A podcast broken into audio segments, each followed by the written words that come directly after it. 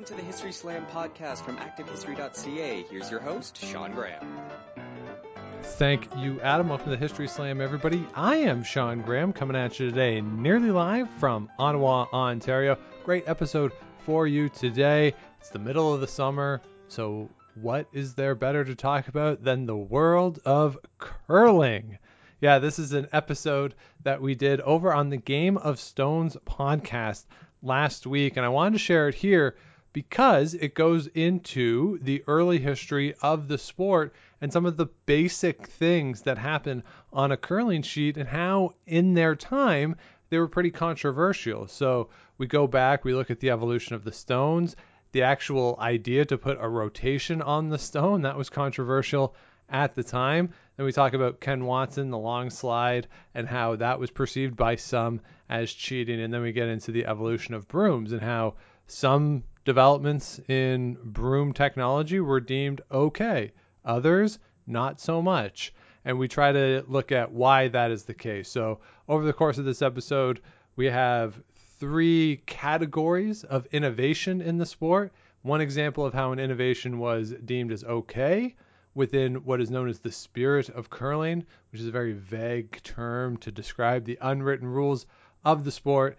And then another innovation that was deemed to go against the spirit of curling and was even deemed to be cheating by some people in the sport, and why that is the case. So, as I said, this is an episode of the Game of Stones podcast that I do with my brother Scott. Every week we release those episodes on Tuesdays.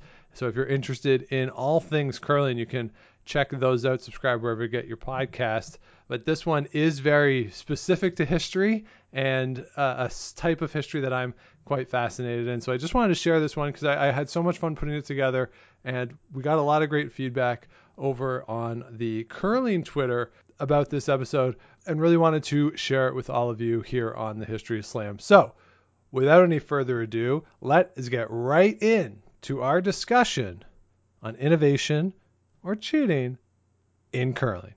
I don't know if it's come up on the show before, but I'm a historian by training. Yes, yes. Uh, yeah, and so you were thinking about uh, some history of curling things that we could talk about. Yeah, so this has come up in my job, in my professional career, not recently, but but in the past few years. That, that Ken Watson is a nationally recognized, nationally designated historic person as part of our national program of commemoration. I believe he's the only curler who has been designated as such. And mm. it occurred to me that when I was looking through the report on on Ken Watson, that there's this interesting note to his career, and, and we're going to talk about him, but that he was a, a somewhat controversial figure. And it, it dawned on me that there are a lot of innovations within curling and technological advancements in the sport that are controversial that that some people think break the spirit of the game or some people even accuse opponents of cheating when they mm-hmm. use these new technologies and it struck me that why is that the case for some innovations and some technologies where other things that come along are just deemed to be okay and the national or the natural evolution of the sport. And I wanted to explore a few of these within uh, some themes that I've identified and the innovations that fit within those themes. And, and we have an example in each case of one that was controversial and one that was not.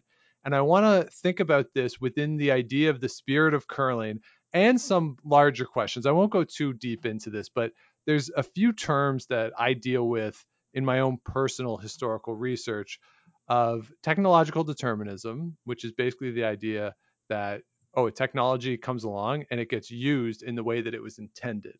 People tend mm-hmm. to think that. So it's a case where you say, well, of course we use the internet the way we use the internet. That's the way it was going to be. But no, like these are conscious mm-hmm. choices that tend to get made. And the the example that often gets used is nuclear energy. You know, the the technology and the development of the technology was intended to create energy for the world and then somebody said hey we could put this in a bomb mm-hmm. right and and so the the technology isn't actually de- determining it it's human beings who are determining the, the use of the technology right so, so that's one case then the other cases uh, or the other terms that i think are important to this are uh, resistance to technology. This is a theme that emerges. And I am a historian of radio, and this comes up frequently as, as new technology comes in place, certainly in the case of radio, but you see it across all technologies that there is a segment of the population that is always going to be resistant to it. So in the case of radio, there was a, a World's Fair in the 1920s, and this elderly woman came to the desk where they were demonstrating radio, and she did not believe that there was a wireless signal that was producing the sound out of this box. She Hmm. accused them of being magicians and said there's obviously somebody somewhere. And they let her search around the whole booth, couldn't find anything, couldn't find any wires, and they continued to play the radio. And she ultimately determined that it was a ghost or some sort of witchcraft Hmm. that was creating this. A- And and this is sort of a, a fun story that is often used to show that there's this resistance, there's a disbelief at times, and you see it at every step along the way of technology. You even think with the vaccine rollout in Ontario, it was all mm-hmm. online and digital, and there were people saying, "Well, how are 90 year olds going to use this?" Because there's this belief or this stereotype that elderly folks, or the older you are, the more resistant to new technology you can be. Yeah. So this just comes up with all new technology. that There's always going to be a segment of the population that is hesitant, and then you have the social construction of that technology in terms of Mhm. how it's used and the the value and the morals or the ethics of how you use it. And this is really what bioethicists do all day is trying to determine socially what is acceptable when we when we use new forms of technology. Right. So- and a, a lot of things that are used in a, a certain way weren't developed to be used that way, right? Exactly. And and it's just, hey, we thought of using it this way, so that's what we do. Yeah. So all of these things come together in curling, I think, when, when we have these new innovations and they and we have to think about them within the spirit of curling. So I pulled from the World Curling Federation their definition or their summary of what the spirit of curling is. And, and what they say is that the spirit of curling is a commonly used term in the sport referring to the respect curlers show not to one another or not only to one another, excuse me, but also to the sport itself. It is encapsulated by the saying that a curler would rather lose than win unfairly. Now, Scott, do you think that that is a, an accurate summary of the way a majority of the curlers, who at least you have come into contact with, hmm would define the spirit of curling? I think that's a very good definition. Yeah, I most people that I've played against or played with, you know, would rather enforce the rules than than not.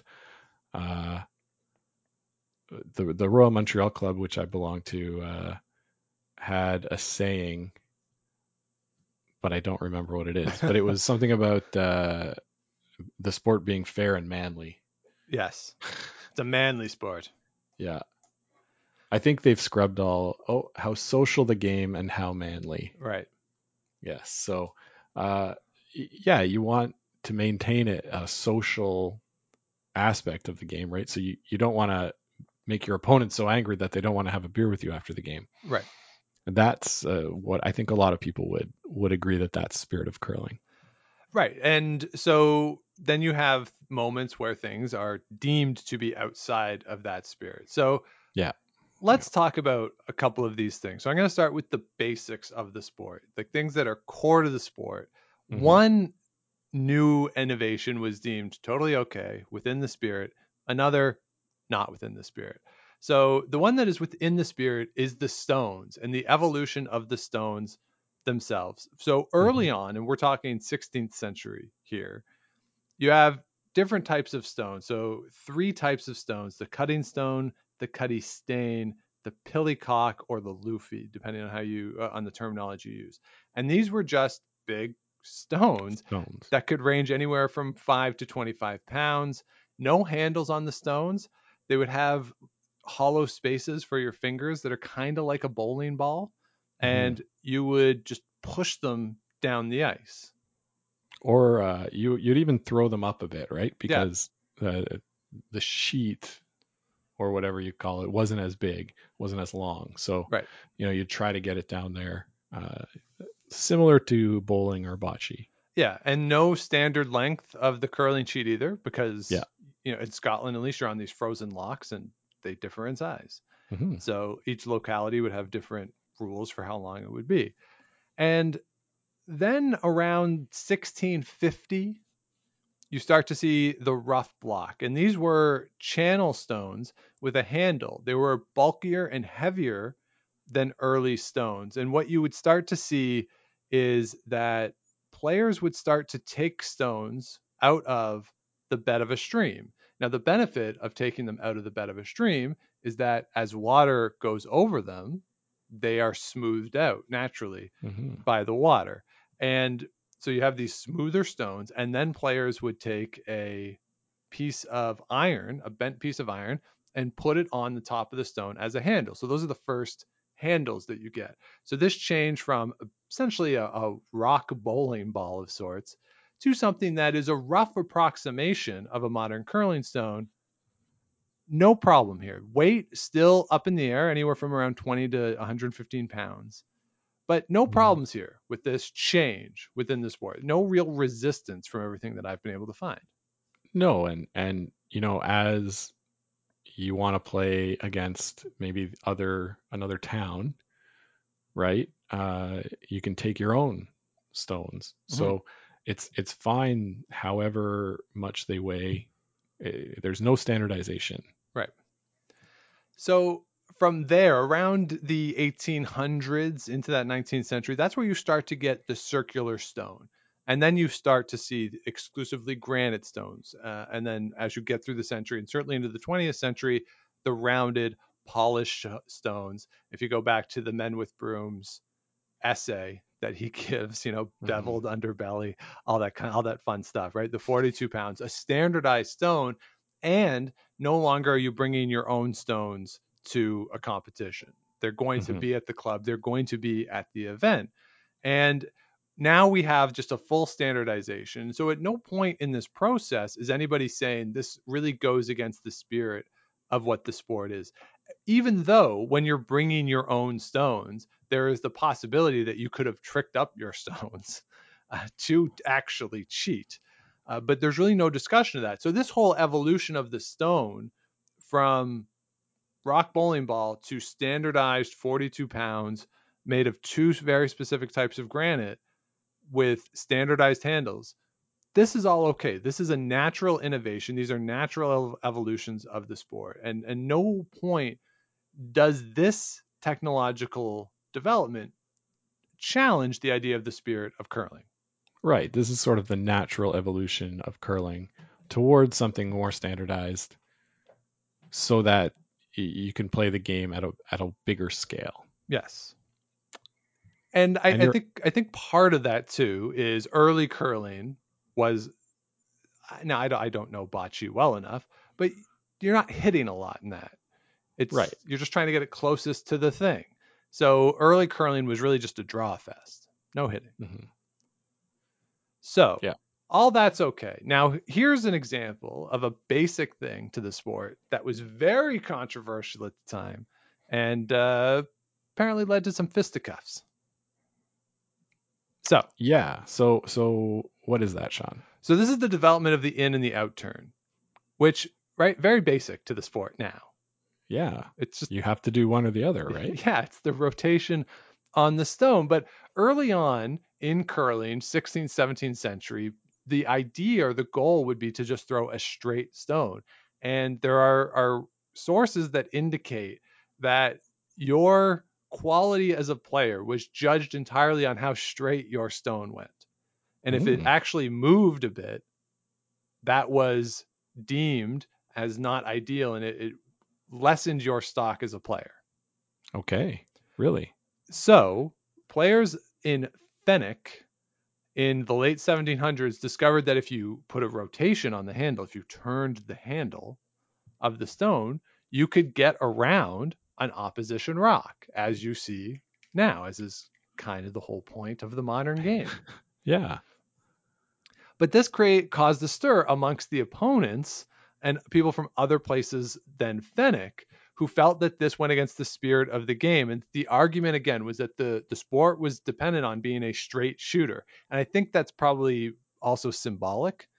you know you're a straight Mhm. shooter and so bending around coming around that that was deemed to be perhaps not manly if you go to that montreal royal montreal saying Mm. but it was so successful that other players started to learn the technique and that even though it was deemed kind of against the spirit it was just so good and so effective that you had to use it so there, there now there's another account as to when this happened uh, there's a, there's an account saying it happened in 1806 by william bell who played at the bucking club in the early part of the uh, 19th century and that players from that club became successful. Now, there's doubt on both of these accounts Hmm. uh, as to when these actually occurred and what was the first. But the thing that is absolutely certain is that before the 18th century, the key to success in this sport was throwing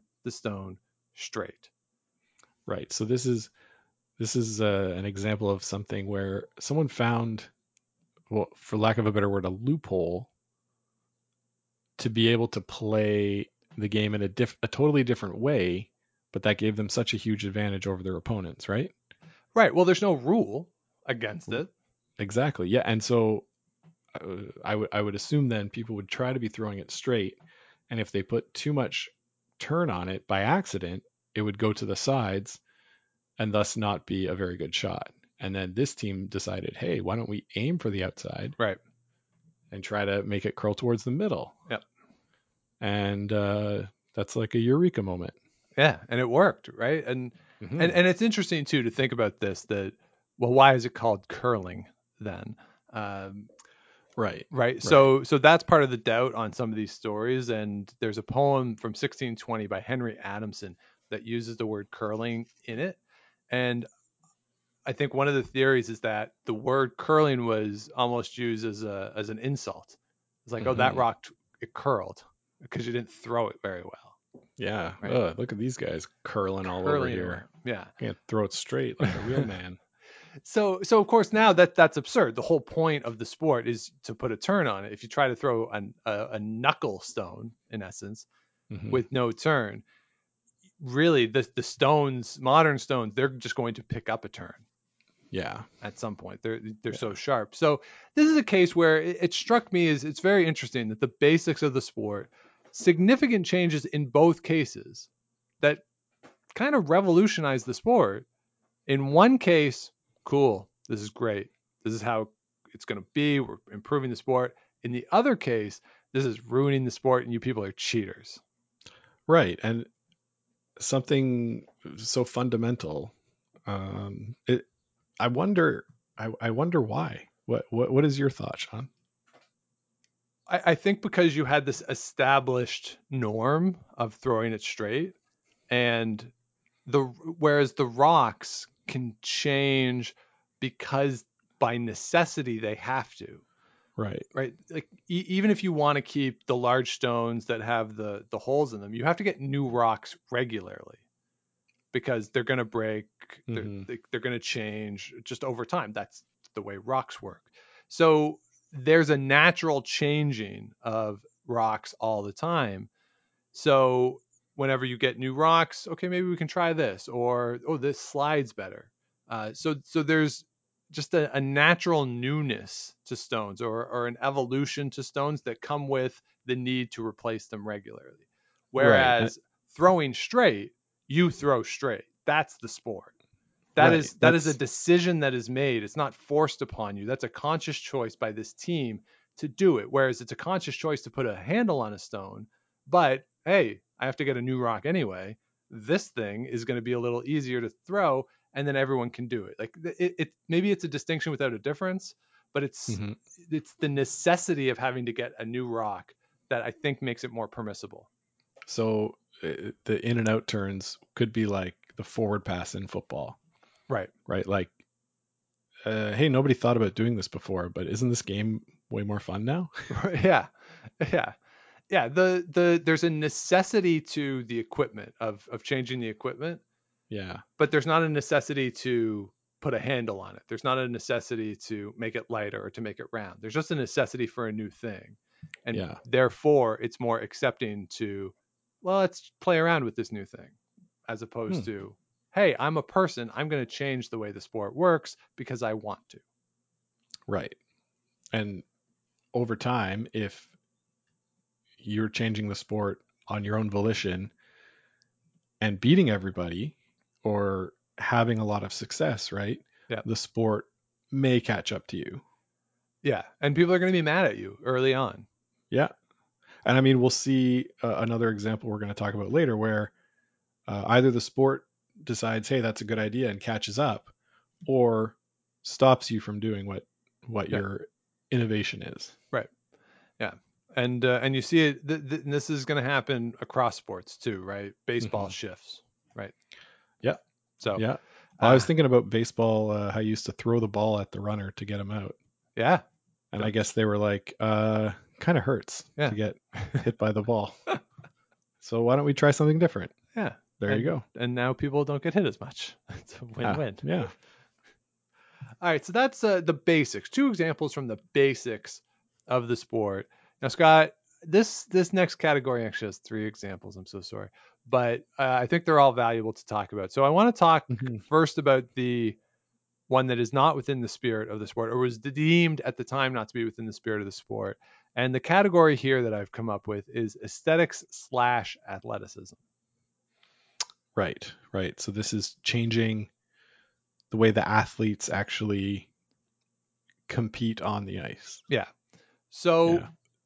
the example that I want to use here, this is Ken Watson. So again, National Historic Person here in Canada.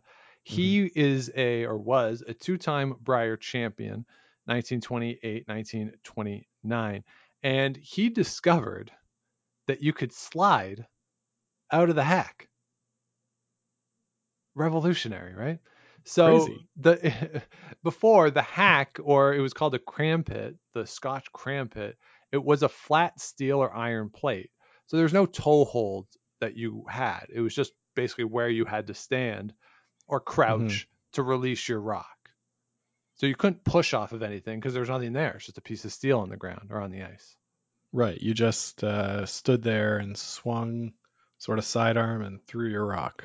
Yeah. So if you take it right now, you want your shoulders square to the other end, square to the skip where the with the the broom. Mhm. Uh, Olden times, you would be shifted 90 degrees for whatever Okay. hand you are, and the hand away from the house would be the hand that you're throwing with. So if you're right-handed, sort you would shift 90 degrees to the right, left-handed 90 degrees to the left, and kind of do sidearm across your body. Okay. That's how you could get the most power. Yeah, I was going to use thrust, but then I remembered that we can't use that word after last year's uh, terminology nonsense. Yes, not uh, not allowed. no. So the stone would be delivered typically from the standing crouch position and across your body like that. But then when you get the hack, which has a toe hold in it, that's when players start to square up to the other end. Square your shoulders, square your hips, right? And then you're Mhm. going straight out to where you want to go. And you could also generate power from your lower body this way because you have something that you can push off of. That's right. That's right. But but Sean, tell me, uh, I don't believe you were allowed to slide as far as you are today. No, you absolutely were not. There was a rule that said you could not go past the T line. Okay. And and you couldn't go past the T line. It's not that you had to have it released by the T line. You couldn't go past the T line. Wow. Yeah. So uh, Ken Watson comes along and he found that if you took the toe rubber off of your shoe, basically the toe of the gripper, hmm you could slide on the ice and they would have the the leather shoes so you'd have a leather sole shoe and he found that you could slide and by sliding not only would that help you generate momentum or force on the rock there's also an athletic uh, benefit to it that you're going to be perhaps more accurate if you're closer to where you want the stone to be when you release it it's easier as well Mm.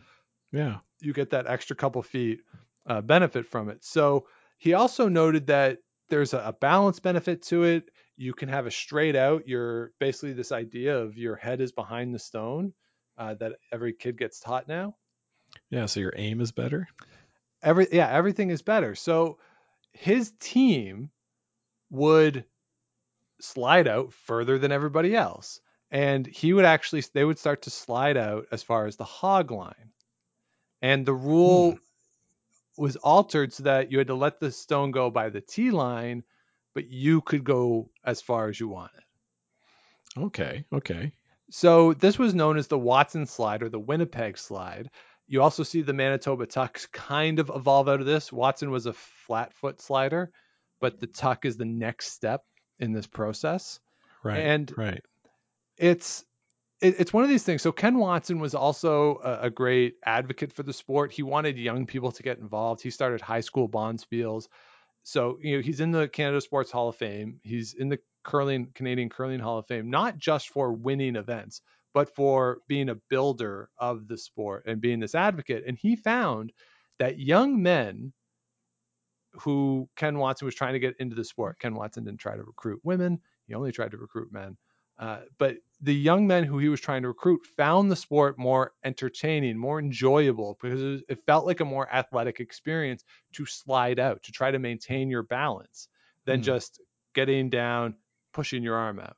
Like this, this finally started to feel to a lot of people like a sport. And Resby Coots, who was the president of Curl Manitoba, noted that there was a lot more registration from young men that they had previously had in in the pre Second World War era.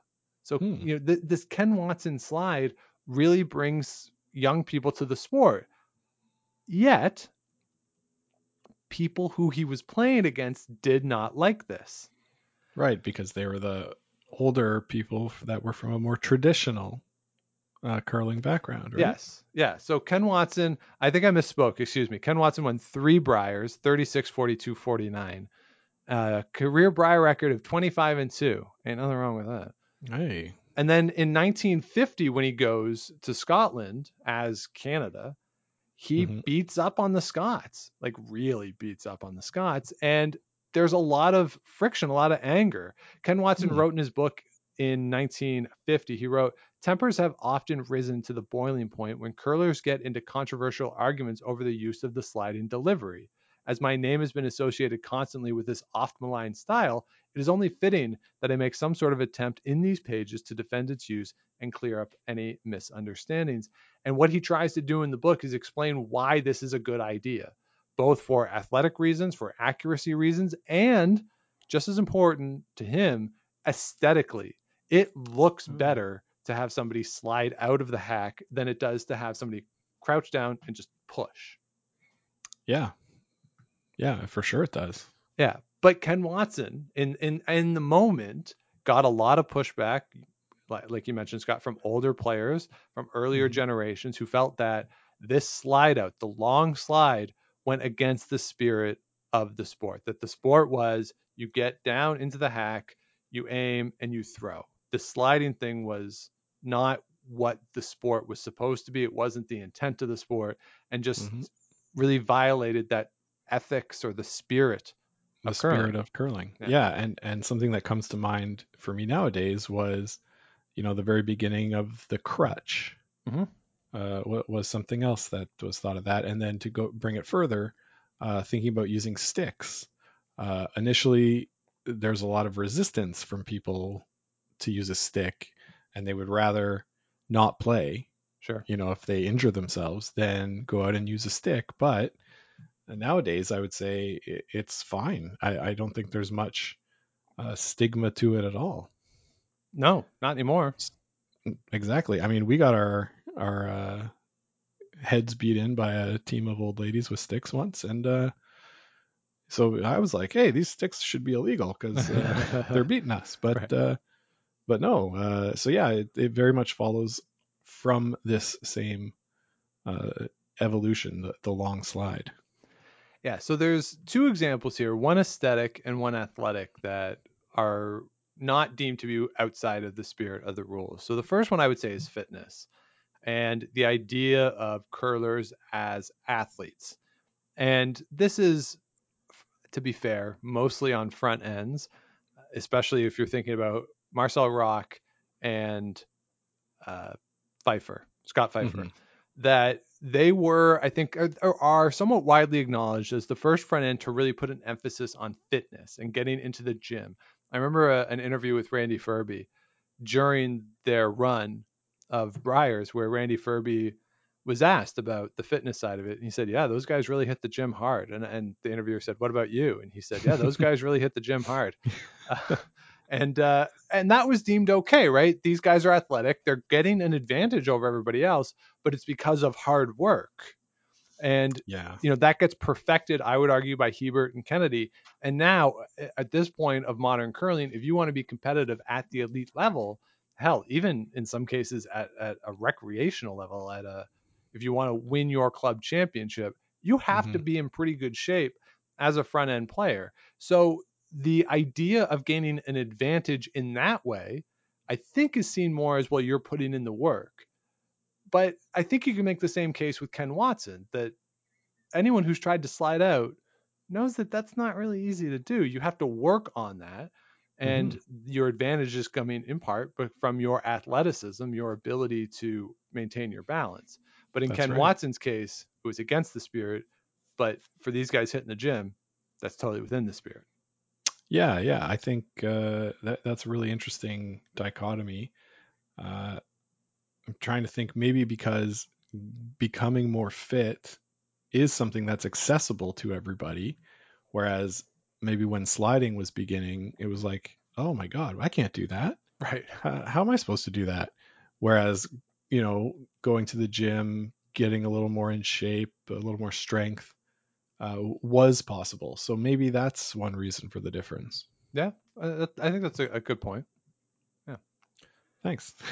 so uh, so the other case so the aesthetic case so the aesthetic comp that i think was totally within the spirit and actually celebrated by a lot of people including Mhm. players was time clocks so games were taking very long and there are certainly people out there on tour today who if you left them to their own devices the ice would melt uh, before they made a decision on what shot to play. So there was research in the idea of time clocks starts in 1983 tsn puts them into the 1986 skins game and this makes sense right? Tsn and then cbc who are showing the games in canada they don't want four four and a half hour games or at the very least they don't want games where they don't know roughly how long it's going to go in Yeah. right in television you want to know with some certainty how long this block of programming is going to be so Mhm. TSN puts it into place in the 1986 Skins game, proves to be extremely popular with fans. It keeps a good pace to the game.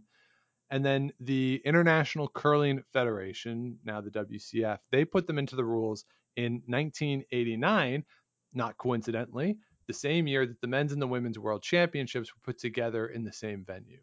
And the time clocks were deemed to be a way that you could control length of games and ensure that one draw would in fact be done by the time the next draw was scheduled to start and that you could have whatever maintenance in between the draws.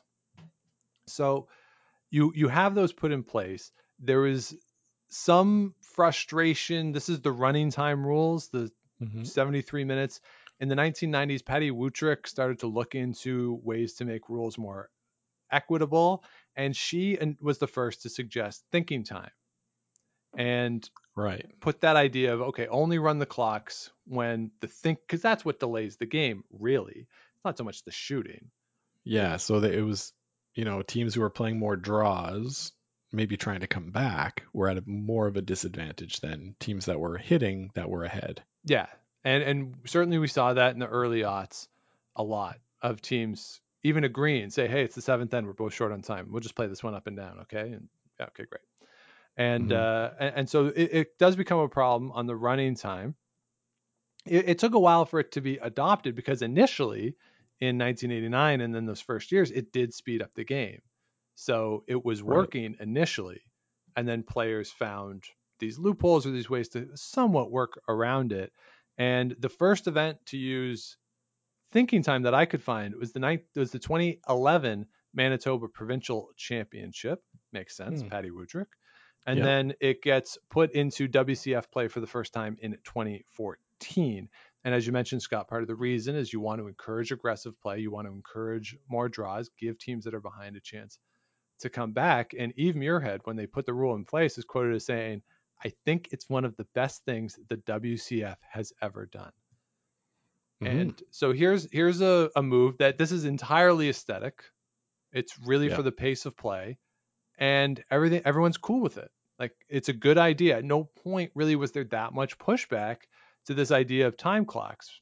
So the game looks better. It's more enjoyable to fans. But if you're Ken Watson, you're like, hey, look at how pretty sliding out is. No. Hmm. And maybe another reason for this, Sean, is that by making the game more palatable to television, it ups the amount of money that's available within the game. Yeah. Uh, and so the players, you know, they like that as well. Yeah. Who doesn't like that? Who doesn't like that? All right, Scott, let's move on to now the final category. And I put this as the theme of equipment, but it's really brooms. This is all about brooms. yeah. Yeah, brooms. so the first one is within the spirit of the rules. That is the switch from corn brooms to a curling brush. So within the parlance, and this gets confusing if you're reading a lot about the history of sweeping, which Mhm. I, I hope that no one is subjected to doing a lot of reading about the history of sweeping. But the broom is the long corn broom thing that, if you look at Matt Dunstone's br- like brush that he throws with, right? That's a broom, and then the brush is what you see people sweeping with now. Yeah, the push brush. Yes. Whereas Yeah. the, the broom is the long one. So before the 1950s, most brooms were made of corn strands. And Mhm. then in 1958, Fern Marchessault invented the corn straw in the center of the broom, known as the blackjack. So- And That's kind of the boomer. yeah, where you get that good Yeah. slapping sound. Thwack, thwack, thwack. Yeah, Yeah. yeah, yeah. So if you see those old videos, black and white videos, early TV Briers, this is what the, the guys are using. And you're Mhm. right. So you're standing kind of with a wide base, feet at least shoulders apart, and you're thwapping it back and forth, uh, sort of between your legs and back out. hmm And from all accounts, I've mercifully never swept with one of these, but from all accounts, very difficult on the arms, a lot of blisters, uh, just a Yeah. painful experience. Yeah, the shoulders, tough. Yeah. Now our father had one. I remember when we grew up, and I I vaguely recall going to a, a game where he was using it. Yeah, I feel like uh, Paris, Ontario. Wow, that would have been pre me. No, no, uh, I think he, we went back for Bonspiels where uh, Okay. In, in Paris, and I remember him. Yeah, he had sort of a blue cover Yes. over top of it. Thwapping it up. Yeah. Yeah. So we those that's sort of the standard. You do start to see the synthetic come in, but then the same design. And Mhm. then in the 1960s, mostly in Scotland, you start to see the brush, the push brush. And this is popular with older players and rec players at the time because it's so much easier, both to learn and physically on you. It's a lot easier to use. Right. Now, there's debate in the competitive circles around what was more effective to use the broom that everyone had been using forever or the mm-hmm. brush. And from one account, Paul Gowsell, who was the World Junior Championship team in 1976 and 1978, they used the brush. So they are the first competitive team to find success with the brush. And it, it's interesting because you have teams like Tom and Jim Wilson, the front end on Rick Folk's team in 1980s. The the Richardsons, they used the the corn brooms throughout their career. So this is after Yeah. Gowsell and his team find success because they feel as though the corn broom, that motion, is the most effective to use. Right. And we see it all the way up to 1987. Uh, team Ontario and the Briers, the last individual or the last team to use this. And we see a couple corn brooms in the early 1990s. But Mhm. at no point was there a discussion of, oh, the brush is cheating because it's easier to use. It was what is more effective. And it seemed to be just more of a, a debate.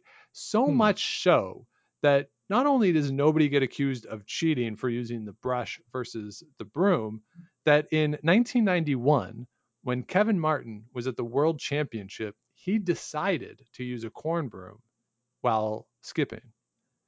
and Mm. he was accused of doing this to make sure there was a lot of debris on the ice.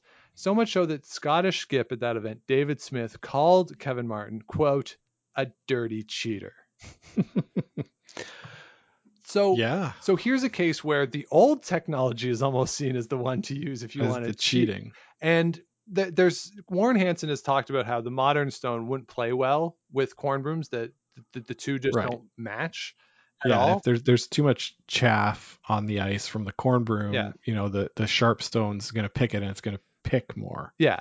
But so so here's a case where the development isn't outside of the spirit of the game. It's just a case of what is more effective. And there's questions surrounding it, but there's no accusations of cheating. Nobody is going to Paul Gowsell and saying, Hey, you guys are cheating by using this, the same way Ken Watson was accused of cheating, or the way the Fenwick curlers were accused of cheating. Right. And and rather than uh, trying to find a way to cheat, they're they're finding a way that that they believe is more effective within the bounds of the rules. Yes. Right. So there was no rule about this, but I'm sure there were people who looked at them and said, "Well, that's not curling." Maybe. But certainly not with the same vitriol as we, we've seen in some of the other examples, and not with the same vitriol we're about to talk about. yes. So I, I think you know what example I'm going with for the one that's not within the spirit of the rules. This is the directional fabric, the broom gate, if you will. Uh, and a quick side Mhm. note: I really wish the DNC had their headquarters in the 1960s at a Holiday Inn, and then every minor controversy we wouldn't have to add the suffix of gate to it. Uh, but you know that's a small aside. So of course the directional fabric. This is a recent development. I pulled some clips, or I didn't pull some clips. I watched some clips that were pulled by Curling Clips, who, by the way, Okay. unbelievable job. I, I'm Yeah. so excited that this person is doing this. It's amazing. hmm So in the 2015 Masters, this is kind of where it comes to a head. Gushue's only using one sweeper. Uh, Laycock is also there using the new hardline brooms with the inserts. hmm Gushue talks about how uncomfortable it was. There's accusations of cheating. Steve Laycock, in, in a way, only Steve Laycock could. He's like, I don't know if it goes too far, but we're going to use it, uh, which is great. Well, you know, it's, we've just got to follow the science and do what we do. yeah. So in, in that event, Glenn Howard actually asked Steve Laycock not to use the brooms in a tiebreak and to use hair brooms instead. And Laycock said no. He said, Right. And so at this time, hair brooms were well understood to to be better at mm, carving a stone or better at affecting the flight of a stone than uh, the other synthetic fabric brooms. Well, they, they were better on frosty ice. because it would get It down would get into the further. pebble more effectively. Yeah. Yeah. So there's tension there. Uh, Thomas Ulsrud at this event asked Reid Carruthers not to use the brooms, and Reid Carruthers voluntarily stopped in that game. Uh, Hmm. All the teams signed a deal that the directional fabric they would turn it inside out for this event. Even that didn't didn't sway any of the tension. There was a lack of trust, and it really came Mhm. down to the question of integrity of the game and what do we want sweeping to do. And Mhm. Th- this was like it's, it's it's insane in retrospect how big of a story this was. huge story. The National did stories on this. Yeah. Canada's public broadcaster in their major hour-long nightly show devoted time to brooms. Yeah. So in one Big of those deal. Big yeah, story. in one of those stories, uh, Gerry Peckham from Curling Canada, he talked about how there's a threshold for what you want curling uh, brooms to do and what you want the sweeping to do. And there's a lot of of discussion about this. Our friend Lori Eddy, she wrote a piece for the Curling News in December 15, uh, December 2015, excuse me, talking about the stories of fighting, yelling, tears, people not shaking hands and calling each other cheaters are ruining the reputation of our sport. And here's my next concern. If nothing changes with the rules, there's going to be a if you can't beat them attitude. Our game's Yeah. integrity is on the line. Yeah. And of course, the sweeping is supposed to do something. Otherwise, why would you have sweeping? Yeah. Right. But the question is, how much is too much? Right. Right. Right. Yeah, and and so in 2016, in the middle of, a, of an event, the players had a bit of a summit. Glenn Howard put out a statement saying that uh, all the teams had come to an agreement that the new directional material needs to be removed from our sport. Uh, they're not here to negotiate it.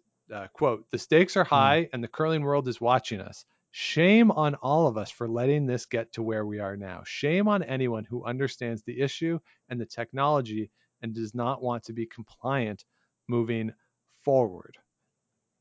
Shocking to me that that hmm. statement comes out. And so it's all about integrity. Stephen Colbert famously did a segment on this on his show, and he pointed out yeah. that without integrity, the next time someone uses the Manitoba tuck to hit an in off for an angle raised takeout, it'll be meaningless. I thought was a pretty good line. Yeah. So we have, of course, the rules that are put in place for 2016. Uh, the on on the the directional material, the fabric is outlawed in 2016, and we have a, a case where uh, there's a quote from Al Cameron after Curling Canada adopts the World Curling Federation rule, where he says that everyone was in agreement that last year what was taking place on the ice simply wasn't in the spirit of curling. Last year, mm we were finding that sweeping was being used to make a rock curl more and make it stop or slow down. And that's just not what sweeping is all about. So here we have a case. This technology, this advent of sweeping, is deemed to be not in the spirit of the game, whereas the earlier shift from brooms to brushes, no question that that's within the spirit of the game. Right. Interesting. So yeah, if we look back and think about the spirit of the game is respect for each other for all the curlers mm-hmm. and respect for the game itself.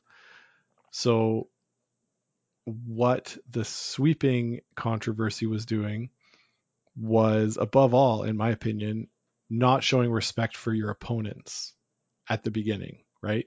It was hey, I've found a way to use something external in the game to give my team an advantage that you don't know about. I guess. I mean, everyone can buy the brooms. Like it wasn't right, but at but at first you didn't know that it was because of the material. That's true. That's true. Some teams right? picked up on it faster. And and you might say, you know, like the the push broom using a broom instead of a brush. Everybody can see that. They're like, you can see that that team is using a, a brush. Mm-hmm. Oh well, okay. so it's not it's not termed sneaky kind right. of right. Yeah, it's not understood to be sneaky in the same way mm-hmm. that this was. But you make I would make the same argument for Ken Watson. Everyone could see what he was doing. Everyone was free agreed. to try to push out. Yeah, agreed. The fact that and, you uh, don't that... want to doesn't mean that he shouldn't necessarily. Yeah, yeah, no, uh, it can be argued the other way on that one for sure. Yeah. So, Scott, I think going through these examples, two questions really came to my mind mm-hmm. that are, are specific to curling. There, there's the again, there's the determinism side of it. There's the resistance to technology side of it. The social construction right. of all of it. C- certainly, the are, are, things that I think about regularly. And as I was going through and, and reading all this stuff, I, I couldn't help but in my head wonder what all this means on, on the sort of those broader, maybe more macro elements of this. But I'm curious, after listening to this and, and engaging with all this, what do you think these examples tell us about the concept or the idea of the spirit of curling? I think uh, what what I've been thinking about as we've discussed this is that the spirit of curling is really the uh, the respect for each other on the ice. Uh, eh, to me, more more than the game, I guess. Like the game is part of that, but it's really not wanting to be seen as like tricky, right? Right? Uh, seen as sort of underhanded. You want to be upfront uh, with your opponents who you're playing against and say, "Listen, this is something I'm doing. Uh, as far as I know, it's in the rules. Uh, so there it is." And it, it's just more about like yeah, like I say, being upfront uh, about how you're trying to improve the game or or make changes. Right. Uh, it's it's the instances where it seems a little bit underhanded. Uh, you know, even with uh, the Ken Watson slide, you know, at, at, first you weren't allowed to do that, and then they changed the rules so you could. Mm-hmm. uh, yeah. So that that's that's my thought. What about you? I think this is all about the idea of curling. Is it a competition or is it a social game? A game. Because in each case where something has been determined or you, an individual or a group of people has gotten pushback, it's when it's given them a competitive advantage in the game. So Mhm. that's what unifies the three examples here: it, the the in and out turn, the Ken Watson Yep. slide, and the brooms. They all gave you a competitive advantage. You can make an argument that bringing your own stones and playing with your stones could give you a competitive advantage, but let's set that aside. but at that point, it wasn't It wasn't. a kind of competitive thing. Right. So at that point, you know, so so the other examples, right? At that point, yeah, the stones at that point, the time clocks certainly not uh, an advantage. Moving from the corn to the push brush, no real obvious advantage there. So the the questions here and fitness certainly there's an advantage, but it's not it's not in that same way. You know, it's it's It, it's not it's not in a tricky way. It's in a hard work way, which uh, in the Protestant nation that we are, it's you know Protestant work ethic, work hard, and yeah. you'll be better than the other team. and it's not making an adjustment to the the normal way the game is played right, Right. everyone sweeps me being in better shape than you or you being in better shape than me it doesn't change anything about the game itself we're sweeping yeah, it just what it changes the the effectiveness. yeah so in each of the cases where people get pushback it's because they're doing something and getting a competitive advantage for it so to me the spirit of curling and the the legacy of the spirit of curling is that we want this to be a social game you're out there you're having fun there is a competitive aspect to it but don't do anything that will give you a competitive advantage because that goes against the spirit of the rules you see it on hog or not hog rocks on burned rocks too of Mhm. There's a sense from a lot of people that well you just leave it in play because otherwise you're getting a competitive advantage so i, I think the spirit of the game is one that eschews the sense of competition and Right. wants it to continue to be this fun social you're on a frozen loch in 16th century scotland just trying to survive and you're all there together Hmm. Which is at a, a complete loggerheads with, you know, the Olympics, money, uh, television revenue, all that kind of stuff Yeah. that we've brought into the game in the last 20 years. Right. So those two things, we've seen them, you know, uh, conflict. Uh, notably at the 2018 Olympics, uh, the with Broomgate for sure. Mhm. Uh, I wonder if it's co- there's coming a bigger reckoning, right? Yeah. Where curling splits into streams. Yeah, and, and certainly you, you see it a lot. People talk about this a lot of where does the middle class of the sport go? Is there a mm-hmm. place for a middle class of competitive like light teams who want to Right. play and, and even the Krista McCarvilles of the world, are they going to start to get phased out a little bit within this Yeah. environment?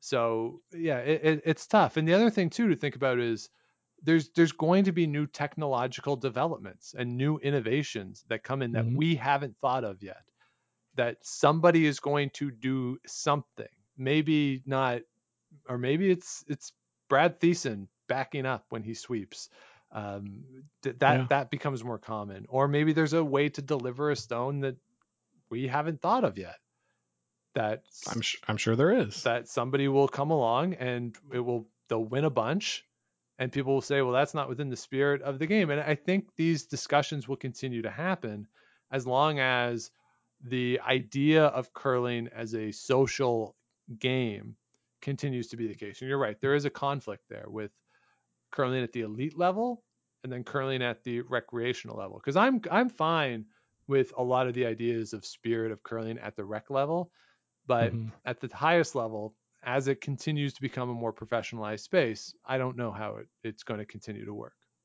Yeah, there's definitely a reckoning coming. Yeah.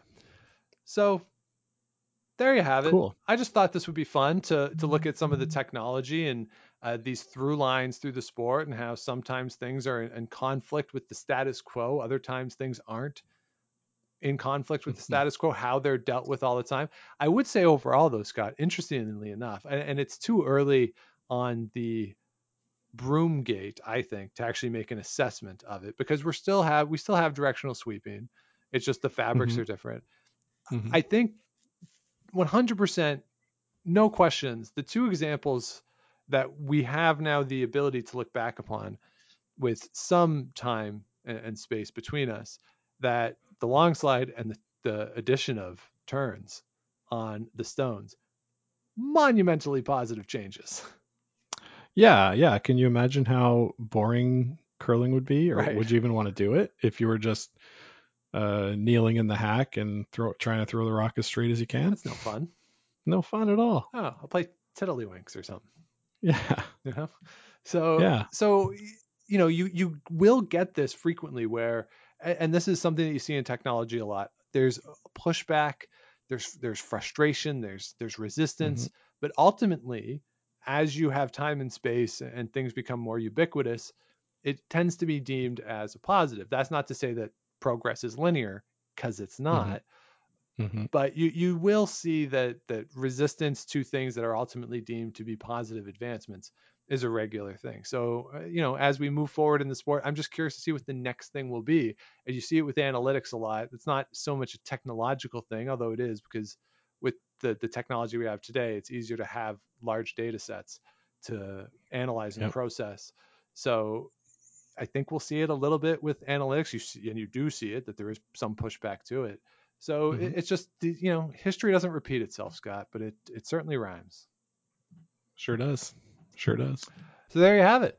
Our discussion over on the Game of Stones about innovation in curling. Sometimes it's cheating, quote unquote, and sometimes it's just the natural progression of the sport. So let me know what you think about some of those things that we talked about on the show, particularly if you're a fan of curling and if you have some insight into the whole idea of the spirit of curling and how we can try to reconcile these technological developments and innovation in the sport within this spirit of the game. And if you did like that, please do subscribe to the Game of Stones podcast wherever it is you get your podcast. You can find us also over on GameofStonesPod.com. All of our past episodes are there, plus a couple blog posts that we've done and merch. We have Game of Stones merch. So if you go to GameofStonesPod.com, there is a merch tab. All of the proceeds from the merch are going to Food Banks Canada for the t-shirts. And the rest of the merch, all the proceeds are going to the Sandra Schmirler Foundation, which is for neonatal care. And we are matching all proceeds too. So if you head on over to GameOfStonesPod.com, check out some of those merch items if you want to buy one and help out those causes. But as we like to say every week on the show, if you don't want any of those items and you just want to make a donation, we're not going to complain about that. So, uh, so we, we've been doing that for just over a year now, and it's gone pretty well. And uh, some some of the new merch is there too. Uh, we had just t-shirts before, and then we branched out into the baseball tees, the hoodies, and the toque. I realize it's the middle of summer, but it'll get cold again at some point, probably. So those items might uh, might do you well. So uh, head on over to GameOfStonesPod.com, and of course, do subscribe to this show as well if you have not yet. Wherever it is you get your podcast, do the likes, ratings, comments, do all that good stuff. Helps other people find us, helps grow the show, keeps us going here. And do, of course, head on over activehistory.ca. All of our past episodes are there, plus all of the great written content available over on Active History. I've been really enjoying what the site has been offering over the past few weeks. So that will do it for this week. Of course, if you want to let me know what you want to hear on the show, historyslam at gmail.com, Twitter at the Sean Graham. We will be back with you again next week for another new episode. But until then, if you're and you see Enrico Palazzo, please say hi for me.